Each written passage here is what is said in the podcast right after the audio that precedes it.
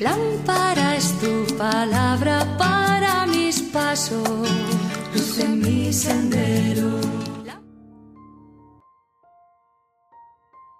Del Evangelio según San Juan capítulo 12 versículos del 1 al 11. Seis días antes de la Pascua, Jesús fue a Betania, donde vivía Lázaro, a quien había resucitado de entre los muertos. Allí le ofrecieron una cena. Marta servía y Lázaro era uno de los que estaban con él a la mesa. María tomó una libra de perfume de nardo, auténtico y costoso. Le ungió a Jesús los pies y se los enjugó con su cabellera. Y la casa se llenó de la fragancia del perfume.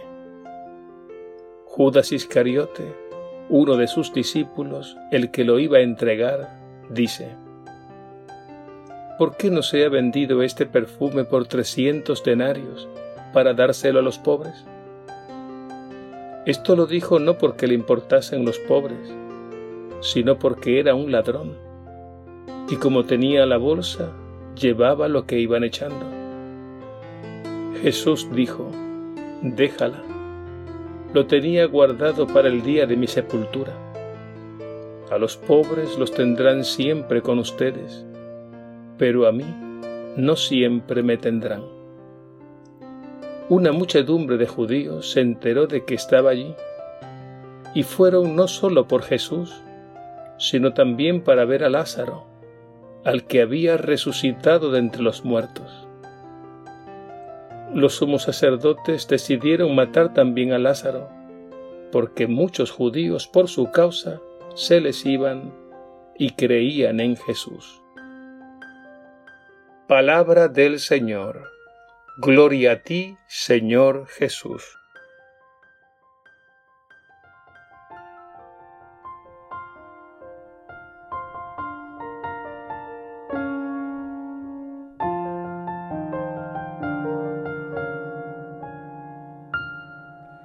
Jesús fue Betania, donde vivía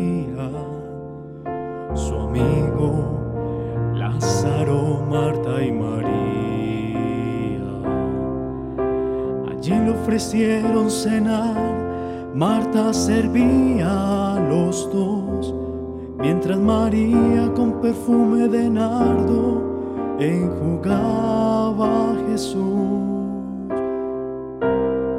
Permíteme como a María darte siempre el primer lugar, que ante problemas siempre guíes mi humana voluntad, cuando esté contigo aprecie el momento y que en tus ojos pueda hallar esa experiencia de eternidad.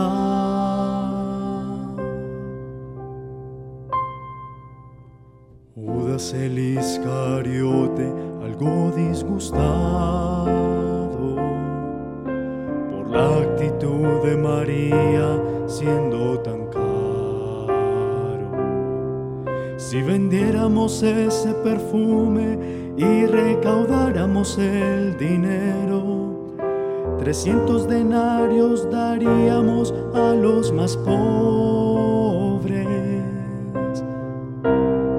Permíteme como a María darte siempre el primer lugar, que ante problemas siempre guíes mi humana voluntad, que cuando esté contigo aprecie el momento y que en tus ojos pueda hallar esa experiencia de eternidad.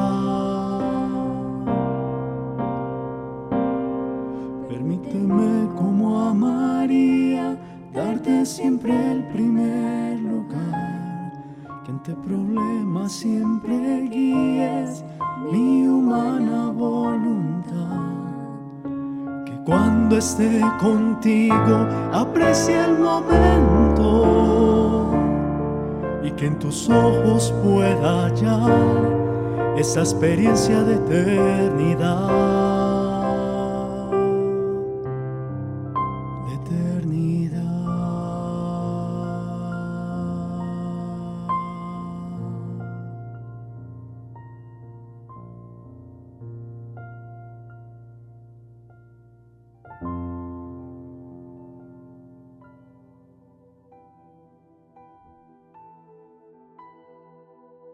Contemplamos a Jesús con sus discípulos en Betania, acogido por una pequeña comunidad de hermanos, Marta, María y Lázaro, que le tenían preparada una cena íntima seis días antes de la Pascua.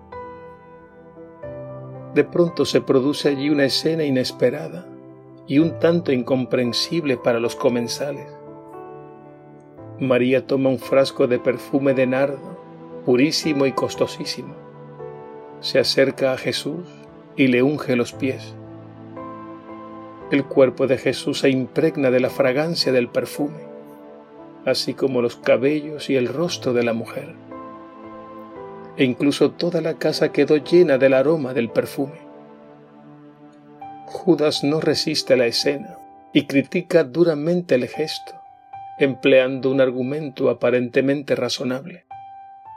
Decía, ¿por qué no se ha vendido este perfume por trescientos denarios para dárselo a los pobres?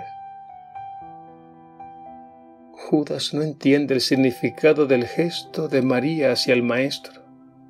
Más aún, lo ve mal. Por eso lo juzga y lo condena. A Judas solo le importa el dinero su corazón ya no está en seguir a Jesús.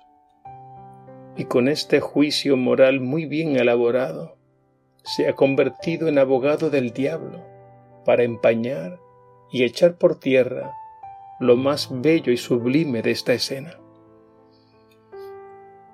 Jesús le da la razón a la mujer, y es que el gesto de María solo puede entenderse desde el amor que entrega lo más valioso de sí. Como el buen perfume, el amor expande su agradable fragancia y lo impregna todo.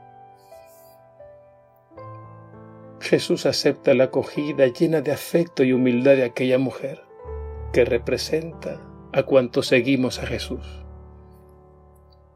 Y Jesús añade, lo tenía reservado para mi sepultura.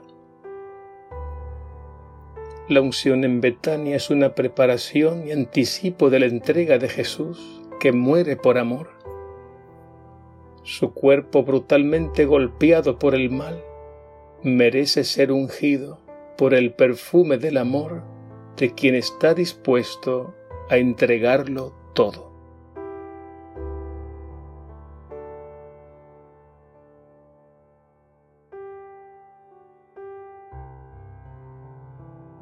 Señor Jesús, tu cuerpo entregado por amor merece nuestra unción, nuestra unión y comunión contigo.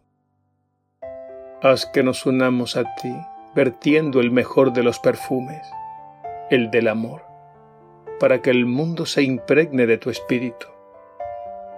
Y como dice San Pablo en la segunda carta a los Corintios, que seamos en el mundo el buen olor de Cristo. Amém.